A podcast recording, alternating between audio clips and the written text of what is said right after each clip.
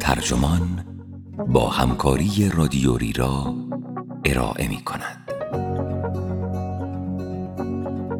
چطور در شبکه های اجتماعی بهتر گفتگو کنیم این عنوان یادداشتی است به قلم ایان لزلی که در فوریه 2021 در گاردین منتشر شده و وبسایت ترجمان آن را در تابستان 1400 با ترجمه فاطمه زلیکانی منتشر کرده است.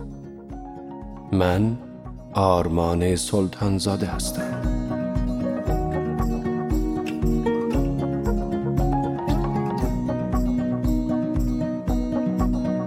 در دنیای حیوانات وقتی تعارض منافعی پیش می آید دو راه حل بیشتر وجود ندارد. جنگ یا گریز. خیلی وقتها در رویارویی های انسانی هم از همین قاعده پیروی می کنیم. مثلا وقتی در محیط کار موضوعی پیش می آید که شدیداً با آن مخالفیم یا باید بحث و جدلی پرحرارت را به جان بخریم که ممکن است باعث عصبانیت و کدورت شود یا باید حرفمان را بخوریم و برای حفظ همکاری و روحیه تیمی سکوت کنیم. اما محققانی که مدتها درباره جدلهای انسانی مطالعه کرده اند معتقدند راه های دیگری هم وجود دارد.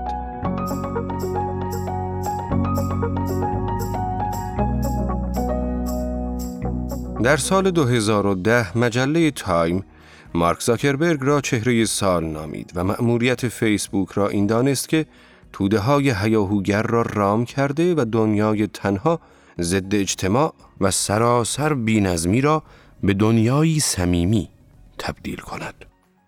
در طول اولین دهه استفاده گسترده از اینترنت نظر رایج این بود. مردم هرچه بیشتر بتوانند با دیگران ارتباط برقرار کنند، مهربانتر و فهیمتر می شوند و در نتیجه دنیا هم در صلح و هماهنگی بیشتری خواهد بود. در سال 2021 آن نگاه به شکل دردناکی ساده لوحانه به نظر می رسد.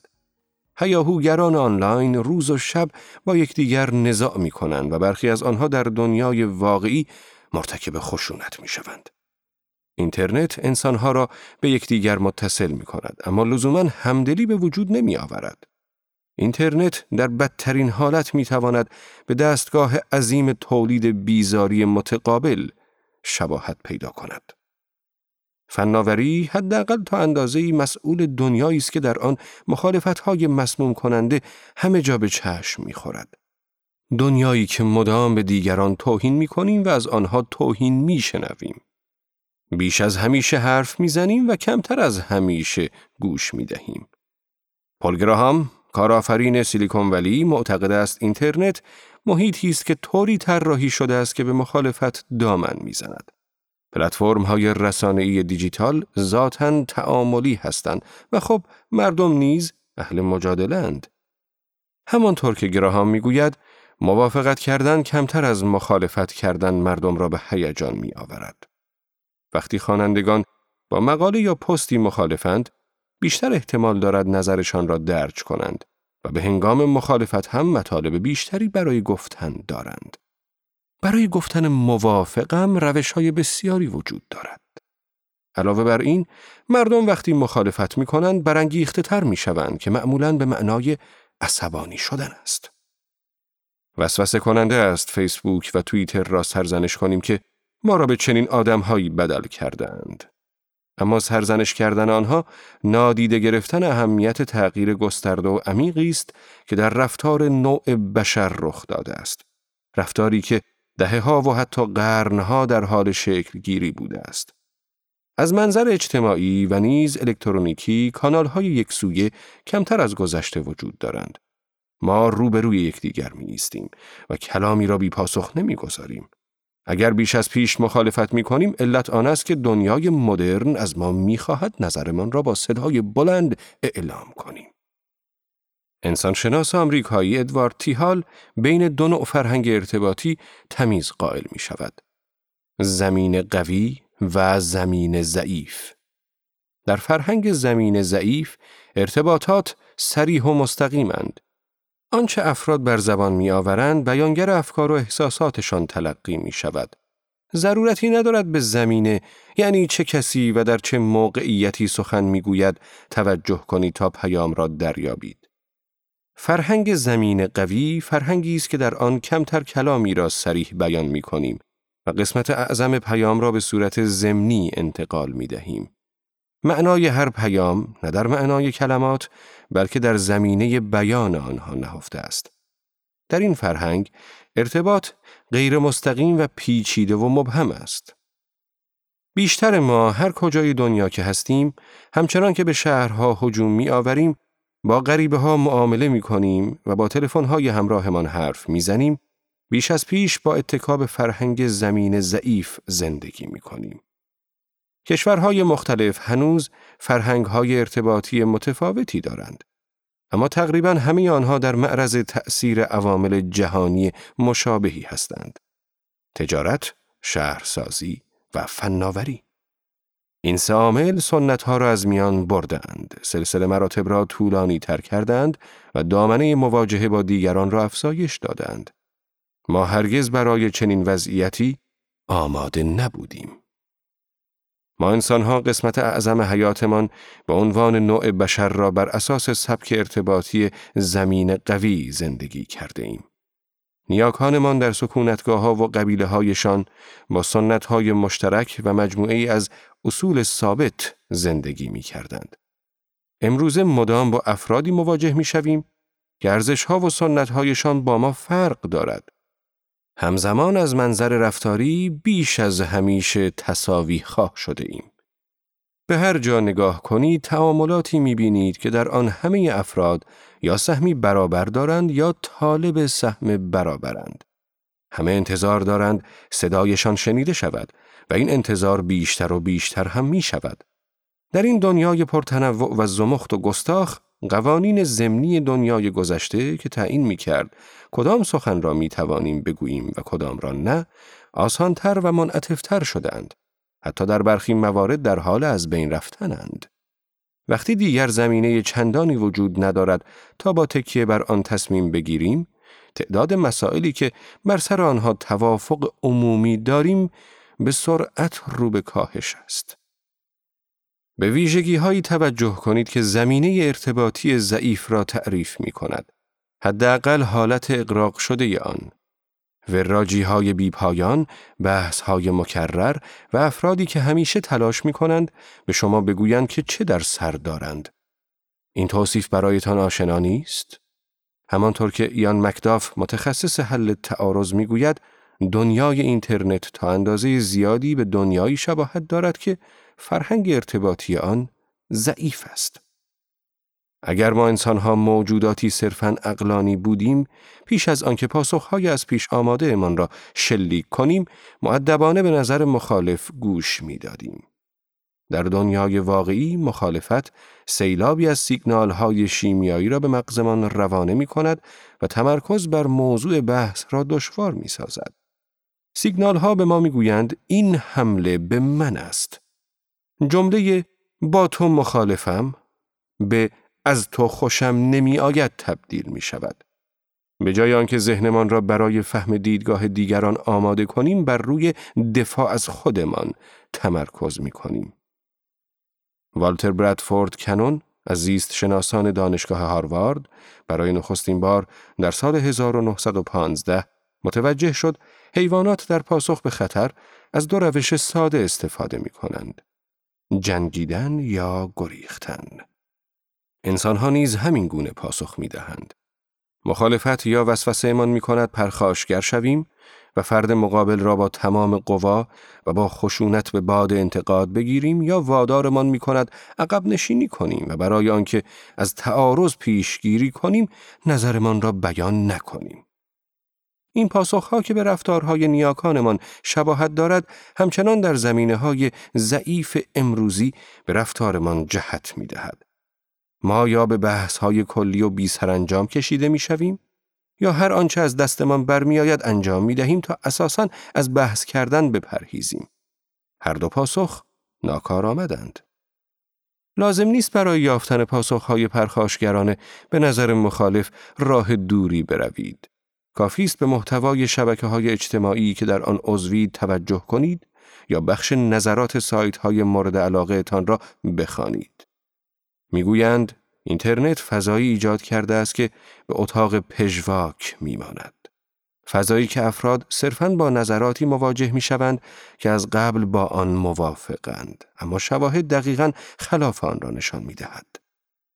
پژوهش حاکی از آنند که کاربران شبکه های اجتماعی در قیاس با افرادی که از شبکه های اجتماعی استفاده نمی کنند، اخبار مورد نیازشان را از منابع متنوع تری تأمین می کنند. به احتمال زیاد در توییتر با نظراتی مواجه می شوید که مستربتان می کنند. و این امر بسیار بیشتر از زمانی رخ می دهد که روزنامه تنها منبع تأمین خبر شما باشد. اینترنت به جای ایجاد حبابها در حال از بین بردن این حبابها و تولید خصومت، ترس و خشم است. یک دلیل آنکه گفتگوهای آنلاین تا این اندازه پرخشونتند آن است که اساساً به همین منظور طراحی شدند. ها نشان می‌دهند محتوایی که خواننده را به خشم می آورد بیشتر احتمال اشتراک گذاری دارد. کاربرانی که پیام های خشونت آمیز پست می کنند، لایک و ریتوییت بیشتری دریافت می کنند و پلتفرم هایی که این پیام ها در آنها پست می شود، توجهی را دریافت می کنند که کاربران به تبلیغ کننده ها می فروشند. بنابراین پلتفرم های آنلاین به شما انگیزه می دهند تا در هر بحثی افراطی ترین پاسخهایتان را ارسال کنید. خورده اختلاف ها، تعمق و فهم متقابل نه فقط در این جر و بحث های شدید نادیده گرفته می شوند، بلکه لاجرم قربانی این گونه منازعات می شوند. اما اگر از آنچه گفتم نتیجه بگیرید که بیش از اندازه با یکدیگر بحث می کنیم، اشتباه بزرگی مرتکب شده اید. براشفتگی های تو خالی که در شبکه های اجتماعی می بینیم، در واقع نشان می دهد نمی‌دانیم چگونه درست و همراه با تأمل مخالفت کنیم. جنگیدن پوششی است برای فرار کردن. اغلب می‌گویند برای مقابله با تهدیدهای اگزیستانسیالیستی که انسانها با آنها مواجه می‌شوند باید تفاوتهایمان را کنار بگذاریم. اما وقتی همه با یکدیگر موافقیم یا تظاهر می کنیم که موافقیم پیشرفت کردن دشوارتر می شود. مخالفت نوعی تفکر است شاید بهترین شیوه است که در اختیار ماست و برای حفظ سلامت سرمایه گذاری های مشترک از ازدواج گرفته تا تجارت و دموکراسی حیاتی است. می توانیم از مخالفت کردن استفاده کنیم تا افکار مبهم را به اندیشه های عملیاتی، نقاط ضعف را به درونبینی و بیاعتمادی را به همدلی تبدیل کنیم. به جای آنکه بر تفاوتهایمان چشم ببندیم، باید آنها را در کار دخیل کنیم. برای انجام این کار باید بر احساس همهگیر شرم از مخالفت غلبه کنیم. درست مخالفت کردن دشوار است. و برای بسیاری از ما استراب آور اما اگر یاد بگیریم درست مخالفت کردن یک مهارت است و نه امری که به صورت طبیعی اتفاق افتد رفته رفته راحت تر مخالفت می کنیم. باور دارم باید از افرادی که برای امرار معاش موقعیت های اختلاف برانگیز و پرتعارض را مدیریت می کنند چیزهای زیادی بیاموزیم. افرادی که شغلشان اقتضا می کند اطلاعات، بینش و ارتباطات انسانی را حتی از دل خسمان ترین مواجهه ها بیرون بکشند. در بازی های المپیک 1972 در آلمان غربی گروهی از مبارزان فلسطینی یازده ورزشکار اسرائیلی را گروگان گرفتند. آنها درخواستشان را مطرح کردند و مقامات با آن مخالفت کردند. پلیس مونیخ به روی آنها آتش گشود. 22 نفر از جمله همه گروگان ها کشته شدند. به دنبال این واقعه که کشتار جمعی مونیخ نام گرفت، متولیان اجرای قانون در سراسر دنیا دریافتند با مسئله استراری روبرو هستند. افسران پلیسی که با گروگانگیرها مذاکره می کردند دستورالعملی نداشتند تا با تبعیت از آن خشونت را به حداقل برسانند یا از آن بپرهیزند. مراکز پلیس دریافتند باید مهارت‌های مذاکره را بیاموزند. امروزه در موقعیت های فراوانی از متخصصان مذاکره با گروگانگیرها استفاده می کنند. این افراد متخصصان و افسران آموزش دیده هستند که شاید مسئولیت های دیگری نیز بر عهده داشته باشند. بهترین مذاکره کنندگان آنهایی نیستند که فقط به روش های مذاکره تسلط دارند. آنها به اهمیت پدیده‌ای واقفند که اروینگ گافمن جامعه شناس تلاش برای حفظ تصویر اجتماعی می نامد. به تعبیر گافمن، تصویر اجتماعی تصویری است که فرد تمایل دارد در تعامل اجتماعی ایجاد کند. تلاش می کنیم در هر تعاملی تصویر مناسبی از خودمان نشان دهیم. تصویری که تمایل دارید در مصاحبه کاری به رئیس احتمالیتان نشان دهید غیر از تصویری است که سعی می کنید در قراری عاشقانه از خودتان به نمایش بگذارید. این تلاش تلاش برای حفظ تصویر اجتماعی است. در برخورد با افرادی که به خوبی می‌شناسیم و به آنها اعتماد داریم چندان نگران تصویرمان نیستیم. اما در برخورد با آنها که نمی‌شناسیم به ویژه وقتی تا اندازه‌ای بر ما قدرت دارند همه تلاشمان را می کنیم تا تصویر اجتماعیمان را حفظ کنیم. وقتی کسی تلاش می کند تصویر دلخواه خود را به نمایش بگذارد اما تأثیر مورد نظر را به دست نمی آورد احساس بدی خواهد داشت. اگر تلاش کنید مقتدر به نظر برسید و کسی احترام چندانی برایتان قائل نشود شرمسار و خجالت زده می شوید. و حتی احساس می کنید تحقیر شده اید. ممکن است در برخی موارد دست به خشونت بزنید تا حالتان خوش شود. آنها که در هنر مخالفت کردن تبهر دارند فقط به تصویری که از خود به نمایش می‌گذارند فکر نمی کنند. آنها به راحتی تصویری را تشخیص می دهند که فرد مقابل هم می‌خواهد از خود به نمایش بگذارد. یکی از قدرتمندترین مهارت‌های اجتماعی اعتبار دادن به دیگران است. یعنی بتوانیم تصویری را تایید کنیم که فرد دوست دارد در میان مردم از خود به نمایش بگذارد. در هر گفتگویی وقتی فرد مقابل احساس می کند تصویر اجتماعی مد نظرش را پذیرفته اید و تایید کرده اید بسیار راحت تر با شما ارتباط برقرار می کند و احتمالاً به آنچه باید بگویید بیشتر گوش می دهد. هیچ کس بهتر از کسانی که با گروگانگیرها مذاکره می کنند به اهمیت این امر واقف نیستند. گروگانگیرها را می توان به دو نوع تقسیم کرد. در گروگانگیری های ابزاری تعاملات به طور طبیعی نسبتاً اقلانی هند. گروگانگیر درخواست های خود را سراحتا بیان می کند و فرایند چانزنی آغاز می شود. در گروگانگیری های ابرازی گروگانگیر تمایل دارد به دنیا و به آنها که در خانه هایشان هستند چیزی بگوید. اینها عموما افرادی هستند که تکانشی رفتار می کنند. برای مثال پدری که دخترش را میرو باید چون حق سرپرستیش را از او گرفتند یا مردی که شریک عاطفیش را حبس کرده و به مرگ تهدید می کند. در اکثر موارد مذاکره کنندگان با افرادی سر و کار دارند که خودشان را گروگان می گیرند. مانند فردی که تهدید می کند از ساختمانی بلند پایین می پرد. گروگانگیرهای ابرازی عموماً به لحاظ عاطفی در لبه پرتگاه قرار دارند. آنها خشمگین و اندوهگینند، عمیقا احساس ناامنی می کنند و مستعد ارتکاب اعمال پیش بینی ناپذیرند. به مذاکره کنندگان آموزش می دهند قبل از شروع مذاکره گروگانگیر را آرام کنند. ویلیام داناهیو استاد ارتباطات دانشگاه میشیگان چندین دهه را به مطالعه گفتگوهایی سپری کرده است که سرشار از تعارض بودند. گفتگوهای موفق و گاهی هم ناموفق. گفتگو با تروریست ها، دزدان دریایی و آنها که در آستانه خودکشی بودند. با او که صحبت می کردم جز اصلی تصویر اجتماعی را این گونه تعریف می کرد. فرد چقدر احساس قدرت می کند. گروگانگیرهای ابرازی دوست دارند دیگران به نوعی اهمیتشان را تایید کنند. یعنی جایگاهشان را به رسمیت بشناسند. داناهیو و همکارش پل تیلور از دانشگاه لنکستر از عبارت در موضع ضعف استفاده کردند تا فرد یا جناهی را توصیف کنند که در هر نوع مذاکره‌ای درباره جایگاه تقریبی خود بیشترین احساس ناامنی را دارد. افراد یا جناهایی که در موضع ضعف قرار دارند به احتمال زیاد برای دست یافتن به فضای مشترک یا رسیدن به راه حل بیش از دیگران پرخاشگرانه رفتار می کنند و رقابتی می شوند. در سال 1974 اسپانیا و ایالات متحده با یکدیگر وارد مذاکره شدند تا درباره برخی پایگاه های ارتش آمریکا در خاک اسپانیا گفتگو کنند. دانیل دراکمن دانشمند علوم سیاسی بررسی کرد مذاکره کنندگان آمریکایی و اسپانیایی در چه موقعیت هایی از دو تاکتیک سخت و نرم استفاده کردند. او متوجه شد هم مذاکره کنندگان اسپانیایی و هم مذاکره کنندگان آمریکایی سه بار از تهدید و اتهام زنی استفاده کردند. اسپانیایی ها که در موضع ضعف قرار داشتند، پرخاشگرانه تلاش می کردند استقلال خود را اعلام کنند.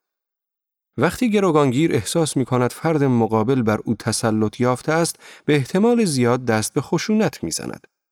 به گفته داناهیو اینجا همان جایی است که کلمات شکست می خورند.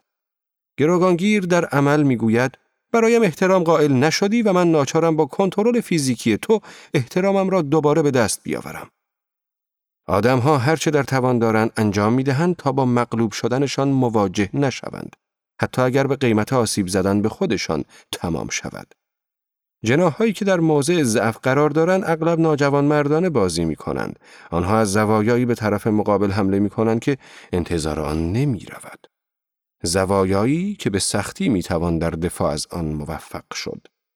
این افراد به جای آنکه به دنبال راه حلی باشند که برای طرفین مذاکره مناسب است هر نوع مذاکره ای را یک بازی برد باخت می بینند که یکی از طرفین حتما بازنده و دیگری در آن حتما برنده است. آنها به جای آنکه به محتوا توجه کنند به فرد مقابل حمله می‌برند تا جایگاه خود را اثبات کنند. در مقابل برخی با این ذهنیت وارد مذاکره می شوند که پیروزی از آن آنهاست چون در موقعیت بالاتری قرار دارند یا خود را در چنین موقعیتی تصور می کنند. همین است که احتمالا در مذاکره راحت ترند و به گزینه های بیشتری فکر می کنند. به محتوای مذاکره توجه دارند و به دنبال راه حل برد برد هستند. این افراد بیشتر وجهه خود را به خطر می اندازند. و دست به کارهایی می‌زنند که ممکن است در موقعیت‌های دیگر بزدلانه به نظر برسد.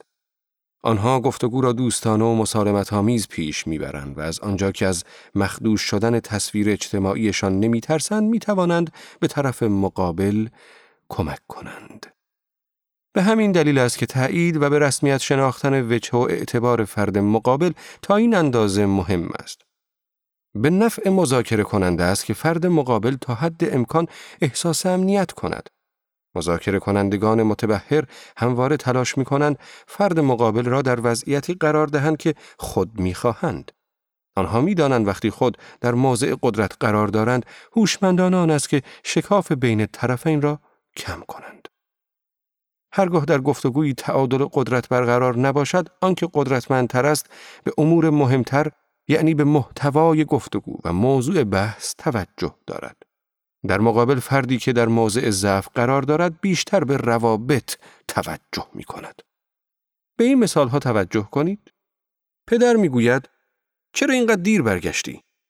دختر نوجوان با خود فکر می کند داری مثل یک بچه با من رفتار می کنی. پزشک می گوید مشکلی ندارید. بیمار با خود فکر می کند به من اهمیت نمی دهید. سیاستمدار می‌گوید شرایط اقتصادی قدرتمندتر از همیشه در حال رشد است. کسانی که به او رأی داده اند با خود فکر می کنند بس کن ما را احمق فرض کرده ای. گفتگوها اغلب بدین دلیل ناکارآمد شده و از موضوع اصلی منحرف می شوند که یکی از طرفین احساس می کند اعتباری را که شایسته آن است دریافت نمی کند.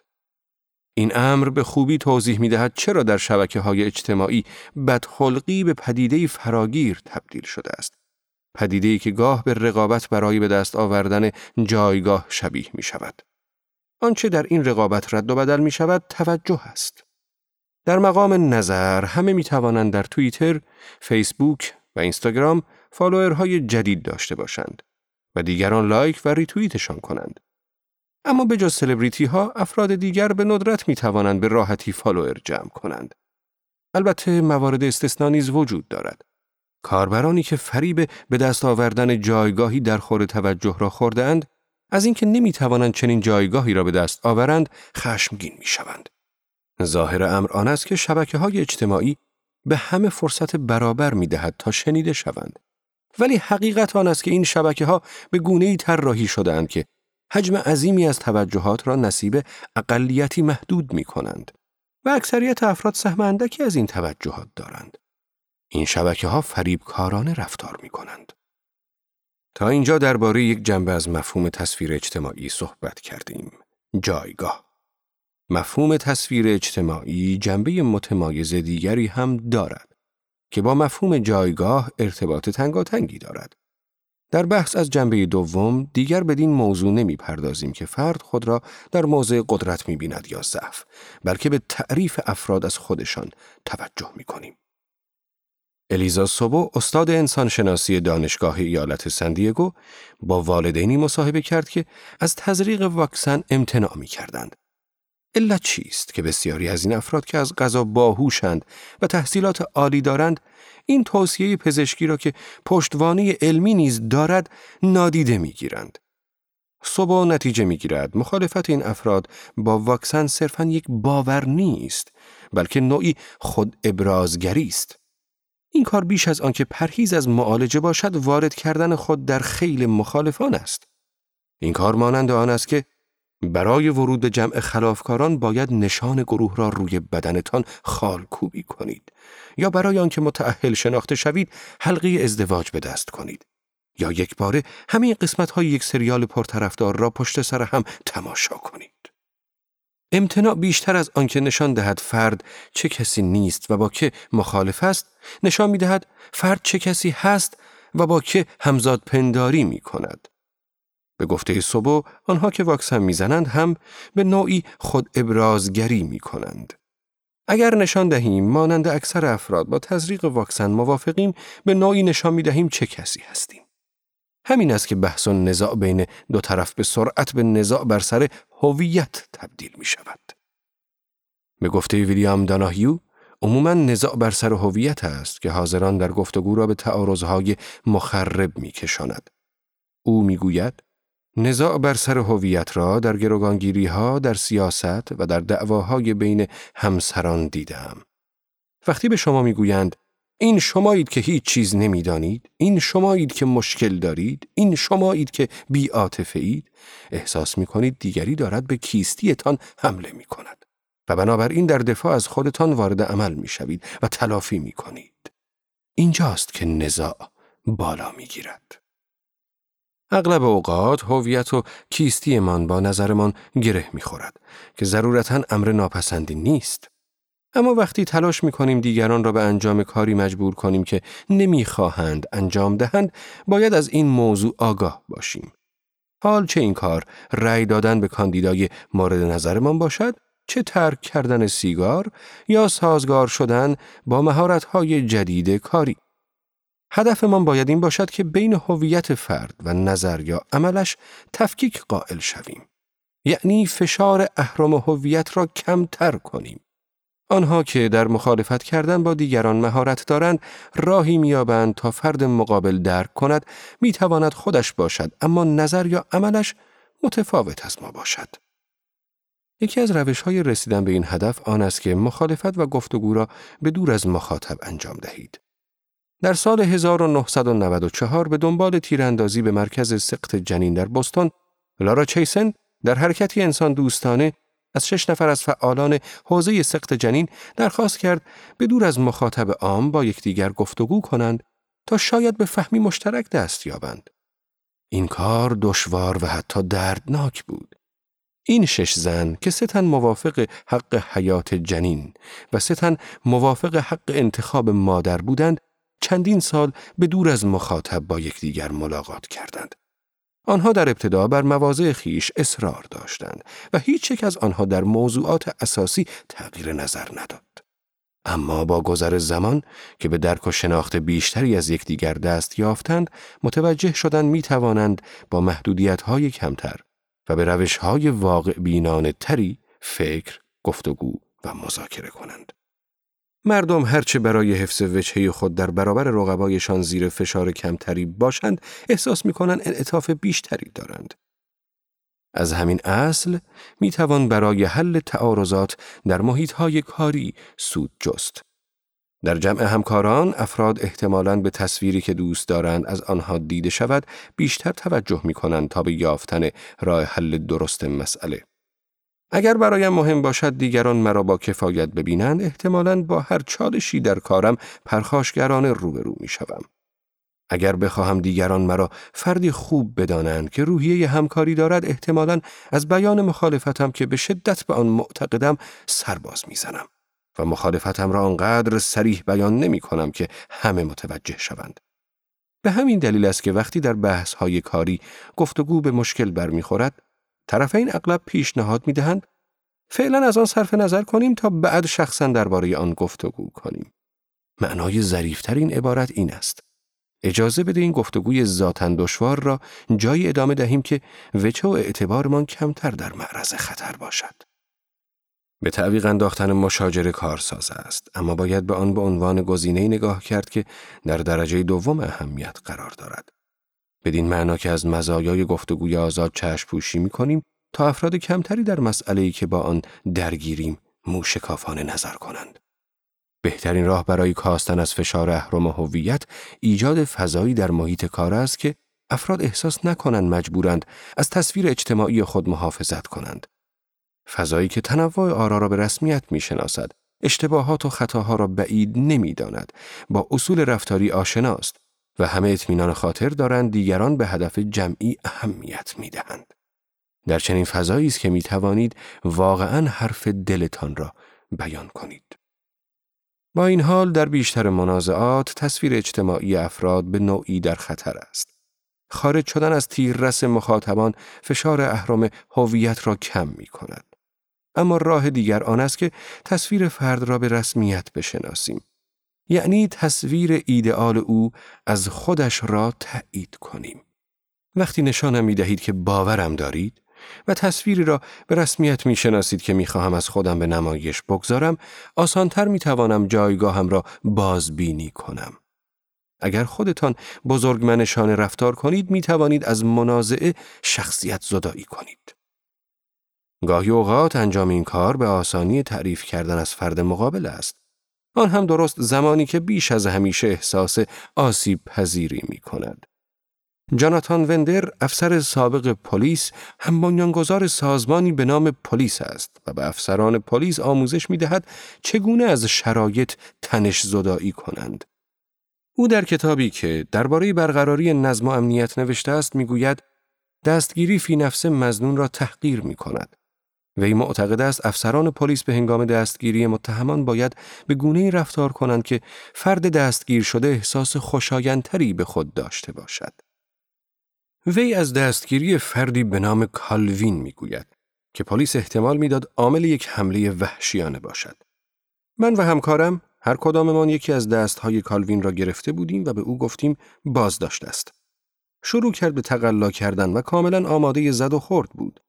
با توجه به قد و قامت بزرگ کالوین و سابقه خشونت ورزیش نمی‌خواستیم وارد زد و خورد شویم که نتیجه جز زخمی شدن او و خودمان نداشت. به او گفتم ببین تو گنده تر از آنی که بتوانیم با تو دعوا کنیم. وندر می نویسد افسران می توانند با تایید کرامات مزنون به ویژه در جمع از وقوع زد و خورد احتمالی جلوگیری کنند. به نفع افسر پلیس است که کاری کند که مزنون دستگیر شده حس خوبی داشته باشد یا حداقل احساسات ناخوشایند کمتری تجربه کند. عقل سلیم این گونه حکم می کند یا حداقل باید این گونه حکم دهد. جالبان است که مردم اغلب مرتکب خطایی می شوند که خطای سلطگر نام دارد. مردم وقتی به قدرت می رسند تلاش می کنند منافع خودشان را تأمین کنند و هویت دیگران را جریه دار می کنند. شاید این کار رضایتی گذران نصیبشان کند اما فرد مقابل را به دشمنی بدل می کند که نمی خواهند. زخم خورده ها خطرناکند. در منفیس زمانی که در جلسات آموزشی سازمان پلیس حضور داشتم، مدرس دوره و افسران حاضر در کلاس می گفت به چشم خود مأمورینی را دیده است که پس از دستگیری مزنون آنها را در مقابل دوستان یا خانوادهشان کتک زدند. وی می گفت این کار نه تنها اشتباه بلکه احمقانه است. تحقیر کردن کسی که دستبند به دست دارد ممکن است همکارانتان را به کشتن دهد. زمزمه ترسناکی اتاق را فرا گرفت. مزنونینی که تحقیر شدهاند هرگز رنج آن لحظه را فراموش نمی کنند و برخی از آنها سالها بعد از پلیس ها هر پلیسی به شدت انتقام می گیرند. تحقیر کردن دامان تحقیر کنند و افرادی را که با او در ارتباطند می گیرد. ویلیام زارتمن و یوهانس اوریک دو دانشمند علوم سیاسی در پژوهشی ده بحران دیپلماتیک بین المللی را بررسی کردند. آنها نشان دادند وقتی کشورهای قویتر اعمال قدرت می کنند، کشورهای ضعیف موقتا به این اعمال قدرت تن می دهند، اما به دنبال روش هایی هستند تا بعدها تلافی کنند. سیاستمدار آمریکایی الکساندریا اوکاسیو کورتز نشان ما می‌دهد چگونه با کسی که به شدت مخالفیم گفتگو کنیم. لازم نیست حتما به لحاظ سیاسی با او هم نظر باشیم تا بر توصیش سه بگذاریم. او می‌گوید یکی از بهترین نصایحی که مشاور و مربیم به من یاد داد این است. همواره به افراد فرصت طلایی عقب نشینی بده. یعنی در گفتگو با آدمها به اندازه کافی شفقت به خرج بده. به آنها فرصت کافی بده فکرشان را تغییر دهند تا بتوانند وچه خود را حفظ کنند. واقعا مهم است بتوانید این کار را انجام دهید. چون اگر برای مثال بگویید حرفت نشان می‌دهد نجات پرست هستی فرد مقابل را وادار می کنید بگوید نه نیستم و فرصت طلایی عقب نشینی از دست خواهد رفت.